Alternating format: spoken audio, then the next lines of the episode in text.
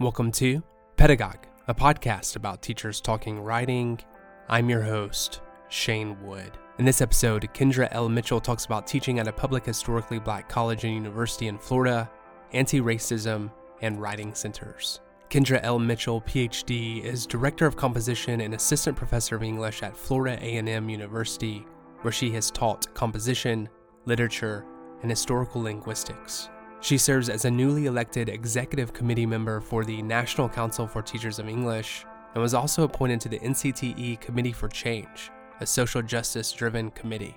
Her Writing Center scholarship can be found in the Writing Center Journal, Praxis Journal, and several book collections. Her current scholarship includes mapping geospatial, social, and multimodal circulation of Black identities and culture at HBCUs. Found in her forthcoming co edited special issue in the Journal of Multimodal Rhetorics, Transdisciplinarity at HBCUs, Rewriting Black Futures Beyond the Margins, and her forthcoming HBCU Writing Center co edited collection from University Press of Colorado, Making a Way Out of No Way, HBCUs, Writing Centers, and anti racism. She served as a cultural ambassador to South Africa in 2016 as a Fulbright English teaching assistant. She started a nonprofit in 2020, Leading Literate Lives, to inspire historically marginalized youth towards global diplomacy through diverse programs with the goal of international travel. Kendra, thanks so much for joining us. Let's start by talking about your journey to teaching writing and how you became interested in rhetoric and composition. What did that look like for you? Oh, it looked like a great labyrinth of decisions. Um, it's actually funny. I think about this process a lot. And there are moments where I'm in the classroom, like, wow, I never thought I would be here. I started off as I actually taught or, or, or attended school at FAMU. Florida A&M University, the HBCU in Tallahassee, where I now work. So I'm working in the department that I actually was enrolled in. So this is a full circle conversation. But how it started was that I um, had a friend in high school who knew she wanted to go to FAMU, and I thought I wanted to go to another HBCU, uh, Morgan State, because my friend was going to Howard, you know, and it was just like, yeah, we can go to New York every day.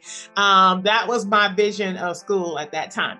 And so I'm very happy that this new friend or this other friend interrupted that train of thought. And she said, I need to know my roommate. Why don't you apply to FAMU? And so, in applying to FAMU, of course, I had to think about, well, what would my major be? And so, I had been in the Business Professionals of America Club in high school, and I won a couple awards. And I think it was just accidental. Like, I don't know how I knew I could do these things, but I just did it. So, FAMU was known, known like worldwide for their business program. So I started off in business administration because, hey, you know, I won an award. That must mean that's what I'm supposed to do gotta be the path, right? Um, and uh, so I got admitted to their four year program and came to FAMU, had my roommate, you know, life was looking good uh, until it wasn't. And I had no real like plan for how, uh, what, or why I was doing what I was doing. And I started to get a little curious about writing and developing my writing. And so I had friends who um, I sang with. I was in a gospel choir, so I sang with them, and they would tell me about these cool writing classes that they took and how they learned these other skills that I was like dying to learn. Like, I was like, how do you know how to write like that? How do you know? and I was writing more creatively, and I wanted to be this awesome writer. So I just would sit on the stoop and ask them questions about their classes. And they were like, well, maybe you should just like take a class. And I was like, well, well. So it took me a long time and it, it, it took the bottom falling out for me. I ran into some financial hardships as an out of state student without a scholarship, without any financial plan. So I had to really be serious about the classes that I would be taking. So it kind of, I call it phase one and phase two of my undergraduate career. So the phase one was like the automatic enrollment of school that most students kind of, you know, just kind of get farmed into. Like, well, the next thing you do is you graduate from high school, then you go to college. That's what any good student is taught to do, and especially in 98. That's what we were told was the, the pathway to success. And especially um, being um, a, a daughter of a single parent home, you know, striving for middle class status. I didn't know any of that at that time, but that's what the models were for me. And so that meant college. And I didn't know really, I didn't have time to think through it. My mom hadn't been um, a college graduate, my dad was not a college graduate. I was the first one of my parents to even go away to school. So this was all very new, and I had to learn very quickly what did it mean to kind of find your own path. And a lot of this ties into my teaching philosophy and my approach. But I, I, I journeyed through that, had so many hardships financially to the point where I had to market myself. I had to storm down, you know, um, financial aid. I had to go and find scholarships and, and sponsors. I ended up getting a sponsorship, a major sponsorship that wiped out my undergraduate debt and allowed me to be an in-state student. And that changed the game for me. And so at, in that period of time, while I was working through that and working odd jobs and trying to keep up with classes, I would audit classes. I would just, you know, be studious. I was um, intentional about my learning in a way that I was not when I graduated from high school because I didn't really have that model. I had aunts and uncles who went away to college, but I never got to see it up closely. But this journey ended up looking like well okay while you're you're working at chick-fil-a mopping floors and while you're you know a, a, a, cashier here and you know bank teller there what is it that you really want to do do you really are are you doing this because you want to go back to being a business administration student or is there something else and i remembered those conversations on the stoop right with with my friend i was like well i was very interested in english and i wanted to write and i knew that my writing was not um, at the standard that I was reading, right? You know, I would read these books and I'm like, I'm very interested in getting this kind of fluidity, right? You know, this writing fluidity. I wanted my thoughts to be that crystal clear on the page. And I, I knew I had a journey and I figured majoring in English would be the way. And so I changed my major and it it really did open some doors for me that I did not anticipate. And so I got the funding, like I said, got back in school, and this was what I call phase two. And I had this zero tolerance for distractions. I came in, I was 24 years old, and I knocked it out. I thought I had more time um, that I had to uh, invest in schooling, but I only it only took two years after that. And I ended up getting like the best grades I ever had in my life. Like, okay, you're I started off on the dean's list and all that. That was cute. I had never seen straight A Kendra. Okay. I, I met her. She got it done. It didn't matter what it was. She was an honor student. Like I didn't even work that hard in high school. So, so all of that to say, all um that hardship and those um real life experiences made me come face to face with what I um eventually decided to follow the path I decided to follow. That's how I became an English major. Um, really quickly, how I became a invested in Rhet Comp, right? So that was only phase one. What do you do after it? So my, my professors were like, oh yeah, you need to go to graduate school. And I was like, well, I think bachelor's, like I earned my bachelor's. This was hard. Like, I think this is great. But I ended up being um, selected by one of my professors to work in the writing center. So all of this began with tutoring. I didn't know that I was really good at it. Uh, because I was so insecure, right? I came in, well, I, I need to fix myself, right? But because I had bought books, I had been studying on my own and working independently of any assignment or any lesson. I taught myself more than I had known, and my professor saw it. So she saw the potential called me out. She would read my paper in front of the class. I was like, Where's my paper? And then she would be reading it like, This is an example of what we should be writing. I'm like, Oh my gosh. So, all that to say, she pulled me in it, right when I became an English major.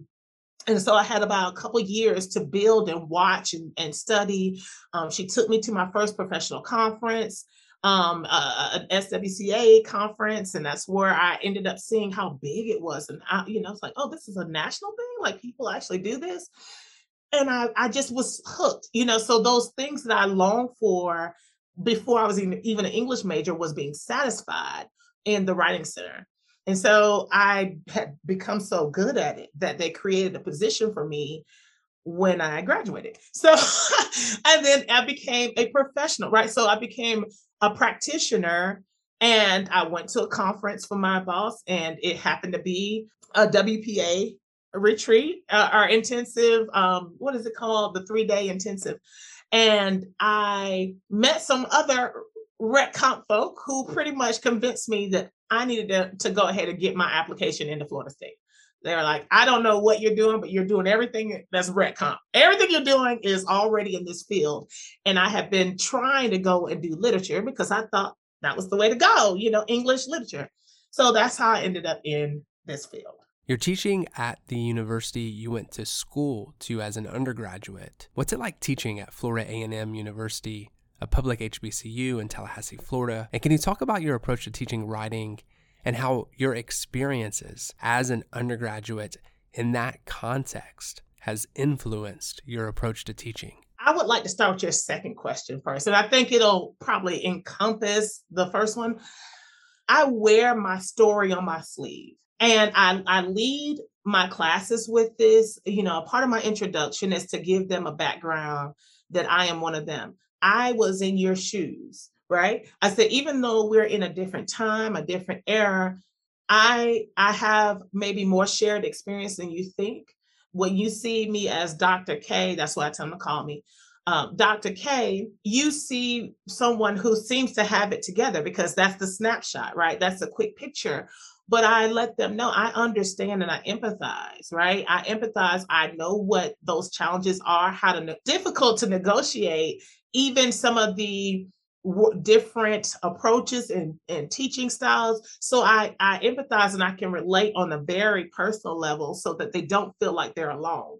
Because that was one of the things that I recognize. It's so easy to feel like you're alone, especially if you're first gen and um, you know especially if you're a black or brown person there is this imposter syndrome you're not supposed to be here anyway. And you know even if you're at an institution where everybody you know at least not looks like you but you can find more people that look like you than not in that place it can kind of give you a sense if everybody seems to get it and you don't you still feel like maybe there's something I, am doing wrong or maybe i'm wasting everybody's time. You may not utter it out loud but it's it's something there. So i my experiences allows me to catch it afar off. I can see the i know what the behavior looks like. Before it's even uttered before when you're missing i know that what it's like to have to work 30 hours you know because you are not only supporting yourself right? You know or you don't have someone to call to to to bail you out. You know, it's like, oh, I'm a struggling student, and you will struggle. You'll continue to struggle. Some of them are are take are caregivers. You know, I'm currently a caregiver. I take care of my mother. I tell them these stories. I, I share my vulnerabilities more readily because of my experiences here. And I think that is even different, you know, across the board. I won't say that everyone who has walked that path chooses that, that approach. But for me, I found it to be more effective, right? Um, to build those relationships that I think are paramount for students to tell you the truth so that we can get to the nitty gritty of what is impacting your writing and what are the barriers. Because I may think I know what the barrier is, but when you tell me, you know, when you feel like you can trust me because I've experienced maybe not your particular plight, but I've experienced something like it, right? So then that, that informs how I design assignments we're we're not uh, you know i know that there are i have colleagues who believe that writing is just writing. We definitely have administrators you know who feel like if you write one way here it should be you know uniform right? That current traditionalist model right? Eh, but you know it's conflicted with the process because they want want to see a process right? You know and that's not unique to our field but that you know add on you know the uh, systemic oppression that comes with the educational system and Black and Brown bodies, especially when it's gender, when you have nonverbal communication that can be often or is readily perceived as dubious, right? Or um, harmful to the classroom environment, you know. And so I I um, feel like I at the same time, so those are kind of like some of the barriers, but some of the the agentic moments, right? Which is what like my research and everything is about. Um, looking at how we make a dollar out of 15 cents. How do we take these hardships, right? You know, how do the students do this? How do they overcome? How do they persevere? How resilient, uh, how does resilience look among these groups of students who are up against so much? And I, so I create assignments that swing to their strengths. It's like, okay, you want to talk about something that matters to you? You know, Dr. K is not your hip hop scholar. So I am not I barely know the names of uh, any music artist, so I dare not even venture. I have I have colleagues who are amazing at that, you know, but my students relate to it a lot. But I, what I do instead is I, uh, for my developmental writing, for instance, I, I start off the class with social media, like a comparison between social media writing and um, classroom writing or academic writing. I was like, okay, well, how do you show up on social media? What are the things that you value? How do you, you know, and then let's, you know, let's do a rhetorical analysis. They don't know that. We're doing a visual analysis. They don't know that, but we're looking at these images or we're finding images that maybe reflect that, right? So I'm sure I'm using what they have and I'm I'm helping them connect it with this community that was not necessarily created for them, but we make room for them, right? Um, so showing them how to make room and take up space in the ways that make sense to them, so that they it makes it easier for them to connect and be flexible in the other areas that are, are probably a little more distant from them. Um, I also like my first year comp, what we tend to do is we do problem based or even project based. So it depends on how I'm feeling. You know, I explore some of these new um, approaches or different approaches. They're not new, but they're new to me. so, um, and most of my students. And so we will either take a problem and um, we'll look at a problem in their community that they observed, a po- problem on campus that they observed, and let's write about it from a personal, you know, so they do a, a narrative approach, right? You know, because we we focus on the the mode. So this is me transition to the other question. We write our first year comp. Um, we write about the modes, right? So we get them to write that, and um, they they usually start off with some kind of narrative writing, and then they'll either do, depending on the professor, they'll do something like process or compare and contrast or something like that um, and then they'll do another mode, maybe descriptive or something. And then um, the last of that first, uh, like 1101, they'll close off with a research paper. So that's what I do. I take them um, for, for the problem based. I really have liked what they've done because I get them to think about the world outside of their media experiences. So a lot of them talk about the you know maybe the violence or you know they they that comes up a lot. You know they're recognizing what's going on in the world around them and i'm trying to help them at least initiate these conversations and be you know initiate being change agents right? You know that's something you know pivotal for hbcus that's always what uh, any HBCU is founded upon, you know, taking our our students and preparing them to be change agents in the world around them. Kendra, let's talk about your research. You're working on a co edited collection titled Making a Way Out of No Way HBCUs, Writing Centers, and Anti Racism that aims to decenter whiteness within writing centers and writing center studies. Do you mind talking more about this collection and its vision and aims? And maybe this idea of being change agents, something you mentioned as folded into HBCUs. How do you hope to inspire administrators, writing centers and teachers through this collection? Yeah, that's that's a really good question.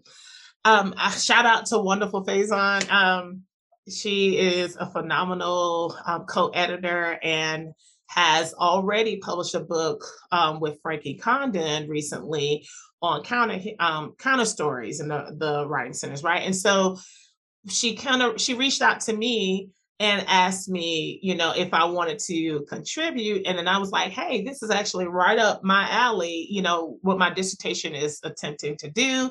I just hadn't had a chance to get back to it. Uh, yeah, I would love to work with it. She was like, hey, you want to be a co editor? I was like, absolutely. And what we have been able to do with our call for papers is really just kind of think through what we mean and what we feel like is missing from our conversations. You know, um, scholars have already talked about how writing centers are rendered uh, gendered, woman, female, and you know even white female, right? You know, and what that means. And in 2018, Robert Randolph and I did a keynote, a co keynote at IWCA talking about decentering whiteness and shifting that gaze, right? So, not trying to fix up or pretty up right you know put put new drapes on what already exists but really consider what would it look like if we actually started over here in the margins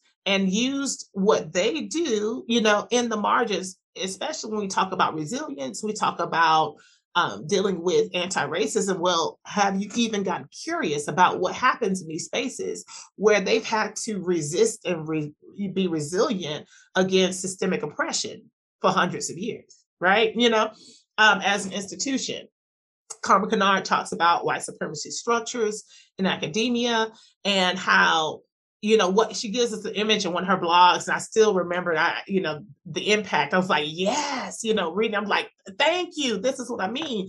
Reading it and talking about those um, habits or patterns of white supremacy structure. So it's not like you know the white cape right you know walking around because that we get distracted. It's like oh white supremacy this is what we look for. But that becomes the scapegoat. The cape becomes the scapegoat and allows us to overlook the systemic processes, right?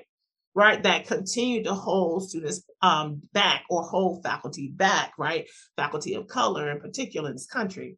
And so, what we're interested in doing in this book project is bringing those conversations to the forefront just so not just HBCUs can um, HBCU Writing Center professionals can have a space to vent, right? That's not what this is, right? Although you know they can do what they want to do, right? This is their space, but it's not just that, right? It's it's the attempt to shift that gaze, right? To decenter that conversation that has been in existence for as long as we can remember, right, from the foundation. You know, even if you look at the the early start, right, you know, some of the people that we, you know, we always quoting Bruffee and always, you know, it's like, well, that's fine and good, but we're quoting them because they published, right?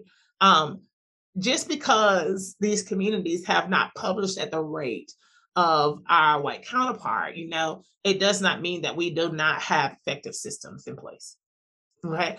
And so, and um, uh, it makes me think about that same 2018 uh, IWCA. Uh, my, uh, some of us in the Writing Center profession of Black Writing Center professionals, we heard um, an award was given to a scholar, a white scholar who had done some work on an HBCU. And in her presentation, she had rendered something unintelligible and we all looked at each other and we said, well, interesting, because we all understand it perfectly. Do you understand? So it's like even if you you see it first, it does not mean that you should be the one to speak on it, right? Um, it does not mean that you have access. Just because you have rhetorical tools, it does not mean you have the appropriate ones right? You know, the culturally situated tools to decode what you are observing or what you think you're observing. So it's important to, um, this book is intended to bring those moments or those situations to light, as well as to encourage and to foster more cross-institutional partnerships. We, I, I, I put a charge out and I said, hey, you know, um, PWI Writing Center directors, do you know your neighboring HBCU? Do you know who's directing that space? Do you know what their uh, research focus is? Do you know if they have time for research? Do you have a way where you can actually partner with them to alleviate some of the burden? Is there something that can be done?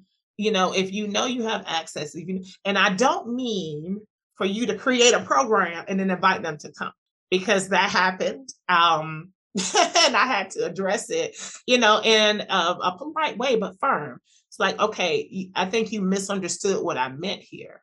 What I meant for you to do was to reach out and actually ask us what we wanted, what we needed, you know, um, what matters to us. I I tried to do a partnership, and the current tutors were suspicious. They were concerned that um, because the, the people who reached out didn't understand the history, right? The oppression. And a lot of times that can happen. You can be eager to be helpful without doing your homework. and so this book um, is only part of the homework, right? We we we are sharing um, our scholarship, our research, our insight. We're letting you know that a writing center director at a PWI is not the same. Don't, it doesn't even matter. It's not the same as having to contend with the values and the the systemic oppression that happens that comes burdened with um, directing in a space like this. All right. And we need to get curious about it if we are indeed hoping to um, advocate for anti-racism. Maybe I can pick up on on that here and, and explore that curiosity a bit. Do you mind sharing what it's like being a writing center director or program administrator at an HBCU? Can you talk more about directing in, that space and what that looks like at FAMU? You mentioned your dissertation, which explored multilingualism in an HBCU Writing Center. And I imagine this is folded into your current research as well. Well, I think um, it has a lot of the similar tenets that most HBC, uh, most writers and directors have to contend with, right? You have um, competing entities or administrators who are like, we value this, but only in this very surface way right? It, it, you know, we still are surprised when there's an administrator who gets it. Right? it's like, oh wow, you know that this is actually important for the outcome that you have, you have you desire, right? So we still have all of that because we are still in academia, right? None of that has changed. But then what we understand as good writing, right, and how we assess that becomes um, an extra burden in this space because when you go to a, a predominantly white institution, it's almost assumed that quote unquote acad- academic writing is one note, right? And it is quote unquote standard English or um, dominant um, English, whatever you want to call it, right? It's it's that thing that gears or centers around um, white ways of knowing and speaking and doing, right? Um, in the U.S. So here we have all of these students who are coming from this space, we know they're here. We know, and we even use some of this, we share language, we share it. But the expectation is to code switch. And that's the thing where it's the challenge. Like, do you teach the what you know about the damage code switch brings? Right? How do you negotiate that you know, for business, right? You know, like how do you negotiate how far you go? There's an extra um responsibility on the, the tutors and the administrators but i would tell you that they're so creative in my dissertation i highlight how my tutors found a workaround right then they would find they would use um african worldviews and african american worldviews to get to their end right? You know, so they were like, hey, eh, you know, while despising and teaching against code switching. So they did, you know, it wasn't necessarily, okay, you need to fix this, you know, because this is a deficiency. Students came in with that sense of deficiency. You know, Nancy, she talks about how students come in, especially students of color, burdened with how wrong they are, right? You know, and I would even argue that students in another class too, right? If they are coming in without the equal exposure and it's it's they know they don't have a laptop. Um, I had a student who stopped coming to class because he didn't have a laptop, even though he could have taken notes.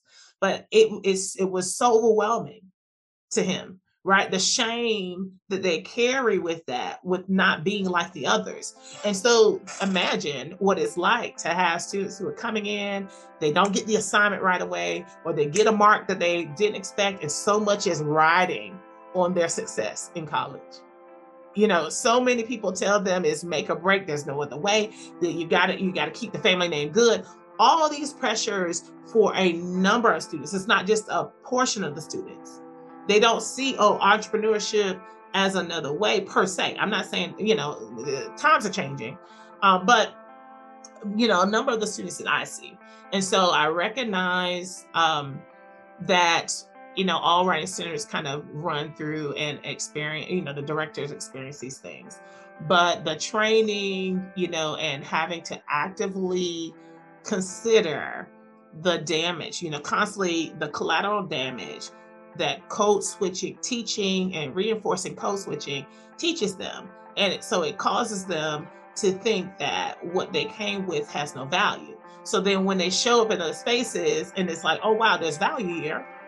Like with the I read um, Teresa Redd's um, chapter uh, about her experience, our acknowledgement that we read these authors, these black authors who use all the language, the rich language that we used at home, and we celebrate them. But the students who are writing their papers would get low marks right? Elaine Richardson talked about it, her experience in, in a PWI. It's like, wait, I use this very specific, culturally relevant experience about this um, this book that you know I have this intimate knowledge about these bugs, and you're telling me it's not appropriate. That's the the challenge that we have to do. So our our staff, and I'm not the director, but I mentor the director I train the students and um, I pull in some elements from our dissertation just so they can get a sense of all of the range where their biases might be, where they have been um, conditioned to hate some parts of themselves, and so then they may also be taking it out, and where they might actually have strengths and like, okay, you're a rapper. Okay, you you play with language all the time. Let's talk about how that works rhetorically and how you can push your students to tap into what they bring to the table. It's it's it's a nuanced thing and it's it's more complicated than maybe, you know, and oh, I forgot to mention what budget. Like I rarely know a writing center director who gets a budget line. I don't know. I don't know. so anyway, those are some of the um, uniqueness, unique differences that I'm not even able to do justice to it. Hopefully, the book will highlight, you know, from these different directors' experiences what they are negotiating and and how we could learn as a field from them. Not just say, "Oh, poor," you know, poor things, but what can you draw from them, right? How can you shift what you have as normal and center what they're saying and learn? Thanks, Kendra. And thank you, Pedagogue listeners and followers. Until next time.